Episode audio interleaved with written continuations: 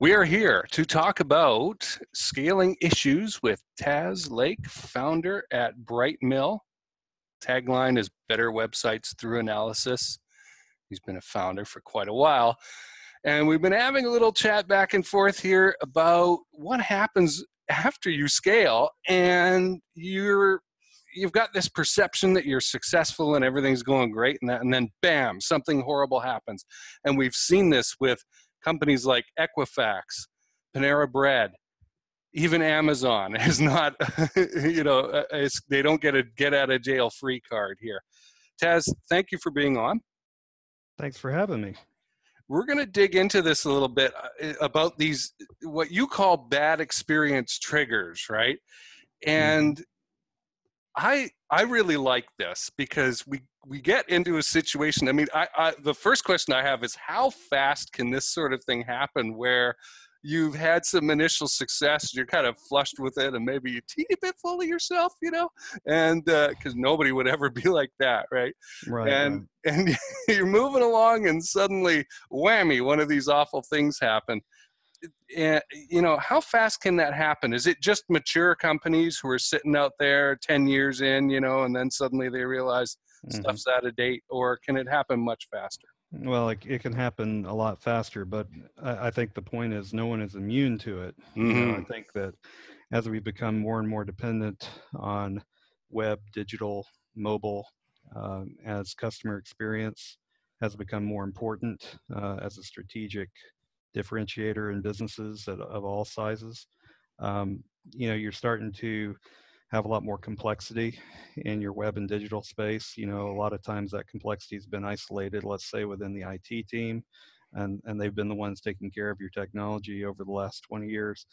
But uh, with the, the rise of these newer technologies and, and diverse cloud environments, um, you know that that user experience mm-hmm. and customer experience are coming closer and closer together.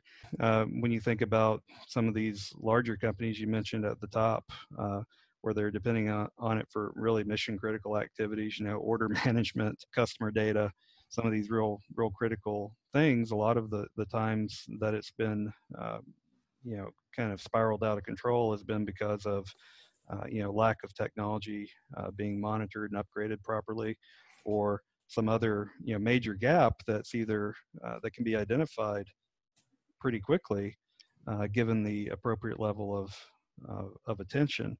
Mm-hmm. But they they've kind of put it on the back burner. They you know they'll. I don't know what the internal conversations are, but hey, you know we're successful, and and quite honestly, you know it's hard to look at everything at once and so certain things get put on the back burner and, and fall to the wayside hmm. uh, and then you end up having these these major uh, issues well this is why smart executives hire companies like yours and mine mine is a, a more general process oriented organization wide analysis for these kinds of problems where the mm-hmm. strengths and weaknesses and whatnot and you're, you're mm-hmm. really focusing on the website that's right. We're focusing on on web. You know, pretty much any online. Uh, you know, if you want to think about it as a portal or mm-hmm. intranet or extranet or whatever you're calling it, you know, your your where where your customers and and quite honestly, your internal employees are how they're interacting with you and how that experience looks and how secure it is and how performant it is and uh, you know how up to date it is. Hmm. And we've seen companies who are maybe using a distribution channel to sell whatever it is that they make or do somewhere else, right? Mm-hmm. What does that tend to lead to as far as their own website? Mm-hmm. Yeah, so you're I mentioned complexity. The third mm. party uh, solutions that are integrated into the website uh, are, are, numerous. Uh, if you take a look at uh, some tools that are out there where you can analyze uh, what's the technographics, if you will, what makes up mm-hmm. the website. Uh, you'll see most of them are using 30, 40, 50 third party uh, tools and, and scripts. Uh, some of them hundreds, you know, and so that can really impact the speed and performance of your site. It can impact quality of your site because you have to make sure all those things are working correctly and interacting correctly together you know, one example just from my experience yesterday, uh, a mm. major a major online newspaper trying to use one of their their key pieces of functionality. They even sent it out, uh, you know, to my email inbox. I click through, and then I get to their page and it doesn't work. And the reason, uh, me being me, I go look at the console, and sure enough, there's JavaScript errors that are preventing it from being from from behaving in the browser of my choice, which is, at this time is Google Chrome. Mm-hmm. So I had to switch over to Microsoft Edge uh, and, and, look at it uh, on Edge. So actually, something worked on Edge and didn't work on Chrome, which is if you're in my circle, you know how funny that is. Yeah. Um, so um, you know, it, no one's no one's really immune to it, and uh, you know, a, a, big part of that and, and solving for that is is really having a, a process in place to monitor, improve, you know, add add issues to your backlog, and just make it part of uh, that continuous improvement uh, of your customer experience. Mm-hmm. Yeah, you can't let sleeping dogs lie. Just because something horrible hasn't happened yet to this very moment doesn't mean that it's not about to. Mm-hmm. Let's look at a couple of these stories that uh, of the bigger companies that you've shared with me in notes. Mm-hmm. Panera Bread yeah. We talked about security signals that their data might not be safe. Tell us what mm-hmm. happened there. Yeah, you know, there's plenty of articles on it that are very detailed. The, the, summary is basically this, and, and I encounter this a lot when I try to, you know, kind of do good work with folks and, and kind of out of the goodness of my heart tell them, hey, this is broke or this mm-hmm. th- this is wrong with your site. Uh, there was a security researcher that actually approached them and told them their API, which is an application programming interface mm. that allows um, them to kind of share data uh, between their systems, that that API was compromisable. In other words, mm. it was easy to get to, and that people could, uh, skilled people, could get to that API and actually get customer data off the website. And that includes personally identifiable information, which is called PII, mm-hmm. or uh, I think last, I think they even had last four of the credit card mm-hmm. available mm-hmm. uh, through this through this API and, and, kind of in the in the wide wide open.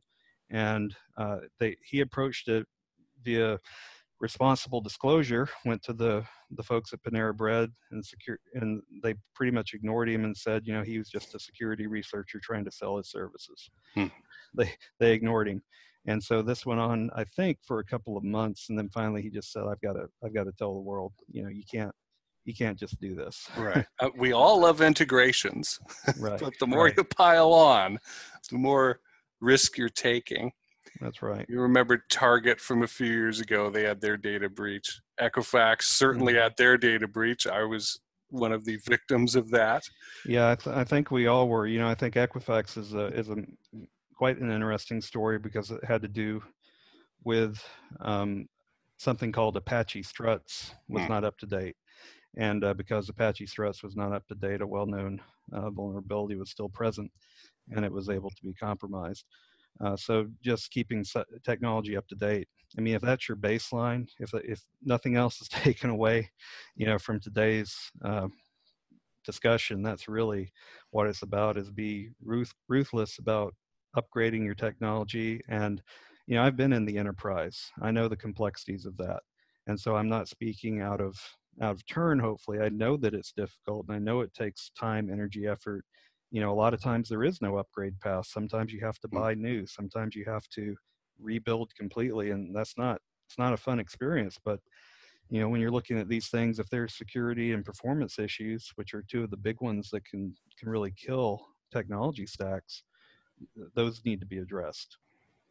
Yeah, great point. Interesting there that we hear data breach or something, right? This was hacked, and mm-hmm. I think on a on a populist level, the understanding of that is very thin, right? It's very mm-hmm. surface level. Most people don't really dig down into, well, wait, what actually caused this thing? Mm-hmm. And as as tech founders who I hope are listening, you you should have a bigger sense of responsibility about finding out what this stuff is, right? What mm-hmm. actually caused it. You mentioned kind of the boy who cried wolf there, only he wasn't he wasn't crying wolf mm-hmm. with no reason, right? Mm-hmm. How can a founder discern what are the signals to tell, mm-hmm. okay, actually this is a real thing mm-hmm. it's a true risk that I need to be paying attention to, and not just as you said, somebody trying to push their services. Yeah, it's it's difficult, and I I understand. You know, especially being a, a founder myself and and trying to uh, kind of discern. You know, you you and I have talked about this too from the the sales and business development side you know how do you know what works right and mm. and how do you know when someone's actually offering something that's that's good versus something that's fluff. Uh, so for somebody like me who is not a, a natural born sales um, you know person uh, or business development expert um, that's difficult for me. Well on the technology side it can be just as difficult for someone who maybe isn't isn't as savvy uh, on the tech side uh, if they're mm-hmm. tech founders, they might know a whole lot about you know a particular area, let's say ERP systems or something like mm-hmm. that, and they understand the risks with that. Maybe they're not as uh, tuned into uh, you know web or or whatever other technologies are at risk in their organization. Um, but I, I, think when when someone you know comes in and, and tells you something or takes the time to to to tell you something kind of for free and out of the blue, you know I'm sure that there's an offer on the back end. You know, we get all the LinkedIn invites in the world. Mm-hmm. You accept, and then two days later, you've got an offer in your in your LinkedIn inbox, mm-hmm. uh, uh, all automated most of the time. But you know, if somebody takes that time to tell you or to report to you that something's wrong, uh, it's it's worthwhile to listen and try to build trusted advisors, whether you know whether that's somebody like me or somebody that you know mm-hmm. that you know is tech savvy and can answer the questions. You got to have those advisors around you. You can't you can't do it on your own. I mean, I don't know everything about uh, you know I've got an MBA and I still don't know everything about finance and accounting and mm-hmm. taxes. I still have CPAs and bookkeepers and all that. So you know you do that already with your financial side. You need to do it with your tech side as well. Right. So it's it's tempting to ignore unsolicited advice. Mm-hmm. However, when it's this specific, mm-hmm. yeah, you probably ought to pay a little attention to it, dig into it a bit. You know, if somebody's really serious about it and, and really wants to look at it, you know, I'll usually run a, a, a quick free analysis for them and, you know, let them know what kind of the top two or three uh, things are you know if we see anything major obviously if we see a security issue when we're um, looking at a site you know their site's already compromised uh, that can lead to a whole variety of things including search uh, search results being poisoned. It can lead to um, you know your visitors to your website actually getting malware on their computer because your website served it to them you know all these and then as soon as they start doing the research about where that came from they're not going to like you very much hmm. you know those types of things um, but w- if we ever see anything like that it's just hey that's free advice you know i'm not going to charge you for that you this is what's wrong you know, okay. and, and usually the response when i do that is something like well the it team will fix it or or this or that and that's not always the best response because you're there for a reason you know you're kind of in that situation for a reason mm-hmm. and mm. uh, you know systemic I'm, problems yeah and so there there's the the crux of the matter i tell you that this is wrong but you know honestly i can't fix it for free because it's going to take me hours to dig in identify root cause make sure it doesn't right. happen again fix the the issues that have that have resulted from this being compromised. So it's not a it's not a free engagement. So unfortunately, it sounds like a sales pitch when in fact I'm actually just trying to tell you, hey, there's a problem. Mm-hmm. Yeah. There is an education piece that no, needs to go along with this, even if the, the, the buyer company does have a tech team of their own, mm-hmm. mm-hmm. because clearly the tech team behaved in such a way that got them into this situation in the first place. And fixing it is yeah. the equivalent of putting a band-aid on it yeah it's going to work for a while mm-hmm. but then things are going to decay and you're going to end up in this similar problem situation down the road yeah. well larger larger companies too i mean have their own their own technology teams and a lot of them are great uh, but remember technologists don't know everything you know somebody right. comes over to me and says well go go do this thing this do you know this platform. It's like i've never worked with it before in my life but you know thousands have and and i don't know it. Well that's not uncommon because it's such a diverse um, mm-hmm. uh, industry. You know it teams have their own interests as well that they have to keep the lights on you know they have to make sure every, the network's stable. You know there's a lot of stuff IT teams do that we don't see, and and that's a that's a huge burden to be honest with you. And and so when you come in and you say, well, now do this thing, that's a little different, maybe a little bit you know so when it's let's say marketing comes in and says well there's all this marketing technology now that i need you to help me manage it teams are not always set up to, to deal with that and so uh, they'll try to you know map a requirement into existing technology uh, that doesn't really fit what the requirement is and it can be you know some butting of heads going on there between marketing and it because um, marketing's not getting what they need sales teams aren't getting what they need and and it is just kind of you know so busy they're just trying to keep the lights on and keep the company running. Right. Yeah. So you you have categorized areas of problems or issues that could potentially arise uh, in a, in a website or a platform and that. You call it the seven forces framework yeah, can we dig so, into that a little bit? Yeah we can. So you know um, the seven forces framework was really born out of me trying to find a way to bucket all the different issues that can happen uh, with the web or or web technology. And it, it comes out of 20 years 20 plus years of doing this. I, I built my first website uh, in 1993 you probably didn't even know the web existed then um, i did but yeah you know it, it, was about about the internet was about um, or, or the World Wide Web was about two or three years old at that point. Yeah. If I, if I we, we had our 300 baud modems and 1200 and whatnot, and that's yeah, connecting to BBSs, and then it grew up out of that. No, I, I was a year out of high school in 93, to be fair. So. well, cool. Yeah. So we're, we're, uh, we're kind of right, right there then. So, you know, the seven areas of knowledge um, and areas of focus, the seven forces, if you will, would be security, speed and performance, marketing and content, quality, accessibility and compliance, usability, and technology. Hmm. And so we talked a little bit already about security. You know, speed and performance is a really big one, especially for e-commerce sites, hmm. sites that depend on on a, kind of that customer journey and flow to get through the buying process. Uh, you know, you mentioned Amazon at the top of the hour, and, and every every year Amazon Prime Day comes around, and every year it slow it slows their website to a crawl. Services fail. Uh, people get angry. It, I, it's been in my presentation now so long, I, I just don't. I almost don't even say it anymore because it's such a well-known issue. Hmm.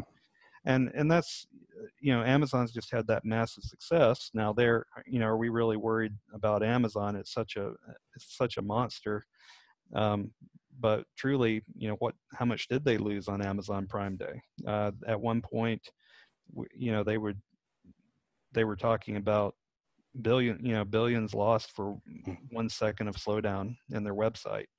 You know, so that's when you're looking at these massive volumes of uh, transactions like Amazon has, speed can really, really impact the bottom line. But even smaller websites, you know, let's say you're running a uh, a Shopify store and your revenues, you know, only twenty thousand dollars a month or something. Mm-hmm. you know, speed still matters. It's it still matters because people aren't real keen on waiting. Pretty much two or three seconds per load, per page load is about all they want. Now, if you right. have a multi-step buying process, you can start to f- see if if it's a 10 second load time or it takes forever for the page to paint because you're using images that are too large, for example. Hmm. Um, you're really going to have an issue with them completing the buying process. Makes sense. And I like where technology came in on that list. I'm fond of saying technology is glue, apply it last. And that's where it is on the list. It's not mm, mm. first where many people would put it. That's right. And a lot of times when I when I talk about these seven forces and I get to technology, people scratch their head and they say, "Haven't you been talking about technology all along?" It's like, no, you know, technology is that glue. It's it's the table stakes, right? That's what you have to have in place. Um, mm. So I'm going to talk about it last. It doesn't mean it's not important. It just means that it's kind of assumed that you're going to be looking at your technology and keeping it up to date. I like to, like to say technology is not you know like like the uh, Ronco guy where you just set it and forget it, right? Mm you know technology is something that needs active management mm-hmm. let's look at something else legislative change. Things are changing in the legislative world that impact commercial websites. Talk to us a little bit about that. Mm-hmm. Yeah, so, um, you know, hopefully people don't get too upset when I say this, but as you know, lawyers are always out there looking around, uh, looking to see what um, types of things are happening, and most of the time it's it's well intentioned. Uh, but what's happened recently is, um, and, and, rightfully so, there there are issues around what's called accessibility, and this is for folks who um, might have uh, issues with either sight or hearing, um, where they have some type of uh, other ability uh, that doesn't allow them to use the website properly the way that it's desi- designed or built. And uh, there are certain uh, legislation that has been passed for a long time now related to government websites and accessibility. Section 508 is the one that's most commonly cited, where uh, government websites have to provide a level of accessibility to everyone because obviously we all pay taxes, right? So mm-hmm. Um, we're paying taxes. Um, and we we need to get the services um, from the government through the digital channel um, equally. Uh, the what's happened though is um, some of the e-commerce uh, sites and some of the um, you know grocery sites and hotel websites and, and things of that nature have started people have started to try to apply accessibility standards to those websites mm-hmm. and then uh, using those as a uh, I guess a a vector to have lawsuits against these companies because their website was not accessible mm. um, because you're you're essentially blocking um, access. It'd be the same as um, you know having steps in front of the Target store where you couldn't you know get your wheelchair up into the Target store. It's like a big sign that says "Go away," right? Hmm. Uh, to anybody in a wheelchair. So the same the same thing with websites is you know if I've got low vision and the biggest font on your site is you know nine point or ten point, there's a good chance I'm going to have a hard time if if I can't hear and a lot of your content's delivered with videos with no subtitles you know yeah. you know you get you start to get the idea. So uh, also not everybody uses the same device. I mean we know that right? There's we know about web browsers we know about mobile devices but we don't know about uh, necessarily um, things like screen readers or specialty devices for those with disabilities so that they can actually consume the websites and the other digital content and uh, if sites aren't built a certain way, then it's not going to work on those devices, especially depending on what industry they're in. Correct. I mean, if, uh, you know, so and there's uh, most folks will have you know legal advisors, and they can go to them and kind of say, "Hey, am I in this category?" And if so, then having accessibility testing and um, you know remediation certainly makes a lot of sense. Okay. Sounds good. Uh, one last question is about monitoring. That people will put a monitoring tool on their site and mm-hmm. think that they've done enough. What is the truth about that, and what should they be doing? Yeah, there's there's a couple of things. Uh, there's monitoring. Uh, so when you're monitoring something, it, it, there are a variety of components to monitor. Uh, a common example that that I bring up is uh, a lot of people monitor whether or not the server is up or not, and they mm-hmm. think if the server's up, everything's good. That's not really good enough because there are different layers. Mm-hmm. You know, I'm trying not to go too technical on the folks here. You know, there are different layers, and one of the layers is that web application. Mm-hmm. Okay, mm-hmm. and that web application functions completely separately from whether you know the server's up or down. You know, thumbs up, thumbs down. And so there are great uh, gray areas about performance and, and monitoring. Uh, another example would be things like uh, the little green lock that you see on your web browser. You know, mm-hmm. what does that mean? Well, there's different different technologies behind that that um, can basically control the security around your site just because it's there doesn't necessarily mean everything is perfect. Right. Having it there is better than nothing, but uh, there can be things like old ciphers. You know, you, you might have heard some of the old attacks like like Poodle, for example, you know, where SSL is compromised, but it's only certain certain ciphers that are compromised. And so you have to make sure you continue, you actually monitor your SSL, make sure it's up to date, make sure it's not vulnerable to those types of attacks as well. Mm-hmm. So, uh, you know, there's a, a real popular analysis tool for websites. A lot of people, you know, when I tell them I do web analysis, they're like, well, don't you just use a tool? And the short answer is we use a lot of tools and we use a lot of visual inspection. But, hmm. um, you know, tools, techniques, scoring. Uh, but there's a real popular tool out there for, for testing websites. Mm-hmm. And the only thing it does is it tests to see whether SSL exists or not. If it's if it yeah. does, has a whole section called security and it says, you know, hey, you're good. That's laughable. that's that's ridiculous. That's right. like that's like saying, "Oh, look, uh, you know, the lights are off in the house. No one must live there." Right. Or or the battery for my car is charged. It must be fully working.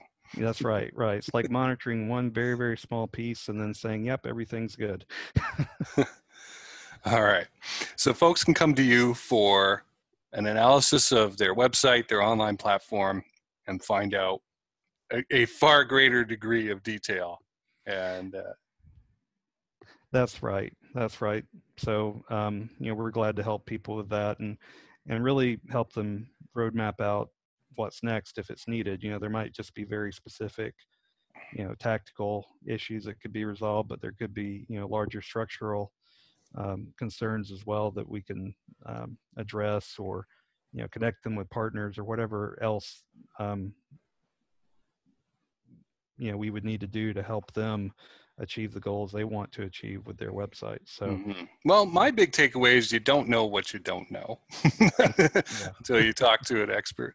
Our guest today has been taz lake founder of brightmill better websites through analysis.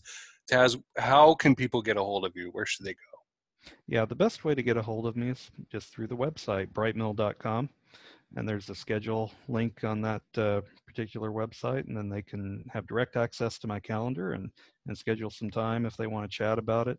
And uh, if if they don't like that way they can always e- email me at uh, taz at brightmill.com excellent. Well thanks for being our guest today. Thanks for having me jason. Appreciate it